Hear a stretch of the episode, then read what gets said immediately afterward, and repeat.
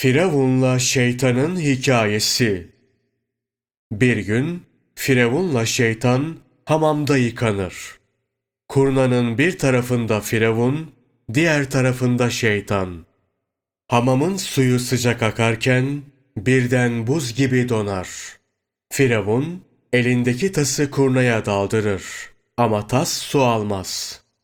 Gözlerini açtığında bir de ne görsün? Kurnadaki su beton gibi donmuştur. Hayrette kalır, acz içinde bakar. Haline güler. Şeytan, ne oldu ki gülüyorsun der. Suya gülüyorum der Firavun. Birden dondu. Şeytan, çaresiz mi kaldın? Evet. Çaresiz, aciz birinden ilah olur mu? Firavun, bunun şeytanın bir işi olduğunu anlar. Bunu yapan sensin. Şimdi de karşıma geçip gülüyorsun. Şeytan yaptığı büyüyü bozar. Su yine eskisi gibi sıcak akmaya başlar. Firavun şeytana dönüp sorar. Allah'ın senden ve benden daha şerli, kötü kulları var mıdır acaba? Evet, vardır. Kimdir onlar? Cimriler. Birinin birine iyilik yapmasını, bağışta bulunmasını engelleyen senden ve benden daha kötüdür. Ey aziz! Cimrilik edenler, ilahlık iddiasında bulunanlardan daha alçak ve kötü olduğuna göre sen neden cimri olasın? Cömertlik iyi, cimrilik de kötüdür. Hak Teala kullarını cimrilikten men edip cömertliğe özendirir. Bakara suresi 268. ayeti kerimede şöyle buyurur. Şeytan sizi fakirlikle korkutur ve size cimriliği telkin eder. Allah ise size katından bir mağfiret ve lütuf vaat eder. Allah her şeyi kuşatan ve her şeyi bilendir. O halde sadaka vermek, bağışta bulunmak, kısacası cömertlik Rahman'dandır. Resulullah sallallahu aleyhi ve sellem mallarınızı zekatla temizleyip arındırınız. Hastalarınızı hayır ve sadakayla tedavi ediniz. Belaları duayla karşılayınız.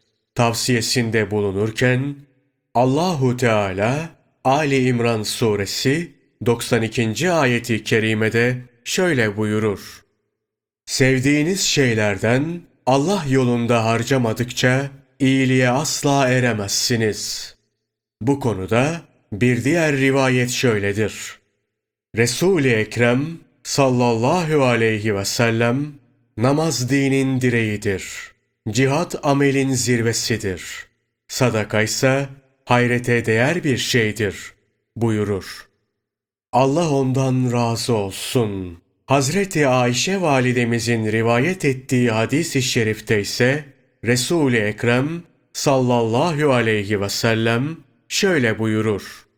Cömertlik kökü cennette ve dalları dünyaya sarkmış bir ağaçtır.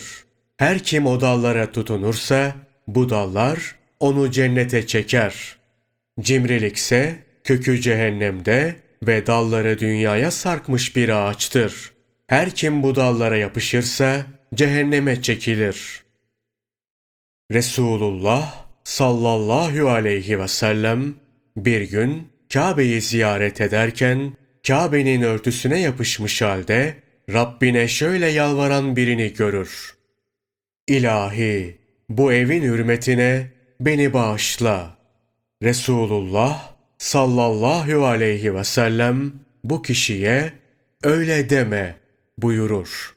Kişi nasıl yalvarayım ya Resulullah diye sorar. Resulullah sallallahu aleyhi ve sellem Ya Rabbi hürmetimin hatrına beni bağışla de.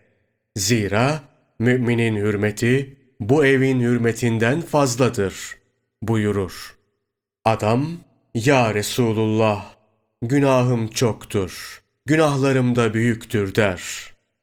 Resulullah sallallahu aleyhi ve sellem nedir günahların diye sorar.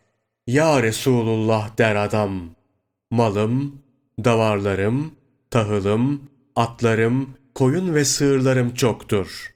Fakat biri gelip malımdan birazını istediğinde yüreğimden bir ateş çıkar.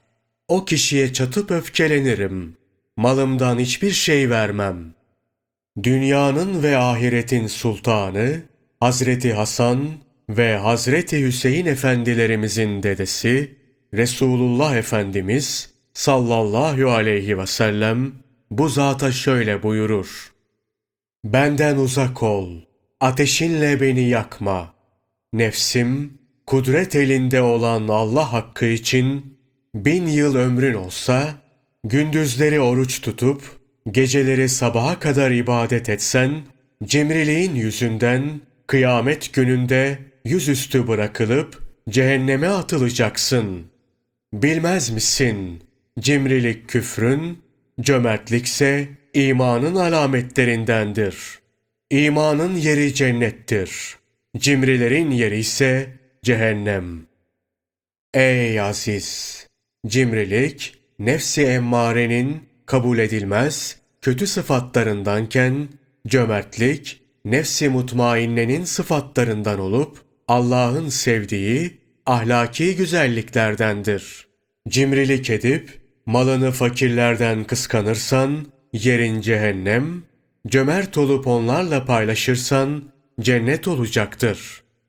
Ayetler ve hadis-i şeriflerle bu konu güzelce anlatıldı. Cömertliğin de birkaç derecesi vardır. Zekatını hesap edip verene de cömert denir. Asıl cömertlik, Peygamber Efendimiz sallallahu aleyhi ve sellemin vefatından sonra bir gazanın ganimetinden Allah ondan razı olsun Hazreti Ayşe validemize verilen 182 bin dirhemin fakirler arasında paylaşılması örneğinde görülmektedir. Allah yolunda cömertlik böyledir. Şimdiki zenginlerse bir fakire en fazla 40-50 akçe verir. Bunu da kendine yağcılık edene, yüzüne gülene, kendisini övüp alkışlayana verirler. Veya çöpe atılmayı hak eden işe yaramaz eşyalarıyla hayır yapmaya kalkışırlar. Zemahşeri'nin Keşşaf adlı tefsirinde Hak Teâlâ'nın meleklere şöyle buyurduğu nakledilir. Dünyada bey, paşa veya bunların yardımcılarıyla beraber olmak adına ya da bunlara isteklerini iletmek maksadıyla verilenleri getirin. Mahşer ehli görsün. Bedevi atlar, en güzel elbise ve yemekler, çeşitli kumaşlar, turfanda meyveler toplanır, bir dağ gibi görünürler. Hak Teâlâ buyurur. Rızam için verdiklerini söyleyip, kendilerinden sevap bekledikleri, kendileriyle övünülen hayırları da getirin. Birçok fakire bakıp yedirdik. içirip gözettik. Ne yapalım ki iyiliğin kıymetini bilen yok. Verdiklerimizin hepsi boşuna. Aldıktan sonra seni bir daha hatırlamaz, unutur giderler. Diye serzenişte bulunanların verdikleri nerede? Onları getirin. Kuru ekmek parçaları, eski, kırık bakır para, akçe ve mangırlar. Yama üstüne yama yapılmış, çok eski, yakası yırtık entari ve cübbeler, tepesi delik takkeler. Ölecek gibi duran koyunlar, sığır ve kurban etleri ortaya getirilir. Bu hayırların sahipleri de hayırlarıyla birlikte bulundurulur. Kimilerinin sadakaları güzeldir. Kimilerinin de yukarıda söylediğimiz üzredir. Melekler şöyle nida eder. Ey miskin Adem oğulları! Allah için böyle adi şeyler vermek yakışıyor mu? Fesat işlere ve olmadık yerlere, bey ve paşalara daha iyilerinden verirken, Allah ve ahiretiniz için bu derece bayağı şeyler bağışladınız.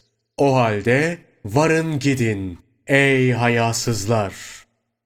İnsanın hayır ve iyilikleri Allah'a arz olunacağından Resul-i Ekrem sallallahu aleyhi ve sellem fakirlere sadaka verdiğinde akçeyi temizleyip öyle verirdi. Ey aziz! Mal bana verildiğine göre benimdir ve bunun hesabı sorulmaz şeklinde düşünme. Başta malın senin olduğuna dair düşüncenden vazgeç. Sahiden malının senin olmasını istiyorsan ölmeden önce bu malı ahirete göndermelisin. İşte o zaman bu dağıttığın mal karşında hazır olarak bulunacaktır. Ey aziz! Mal denen şeyi sana veren Allah'tır. Bunu boş yere, seni övenlere, şöhrete, büyük bina ve firavuni yemeklere harcarsan cezasını görürsün. Zira mal sahibine teslim edilmiş bir emanettir. Ondan alınıp başkasına verilir. Nitekim o önce başkasındaydı. Ondan alınıp diğerine verilmiştir. Kimse kendisinde diye öyle kalır zannetmesin. Ondan da başkasına gidecektir. Biri bu malı misklendirir, diğeri kirlendirir. Biri sandığa gömüp saklar, diğeri yere gömer. Bu zahmetle saklanıp taşınan mal sonunda başka birisine miras olarak kalır.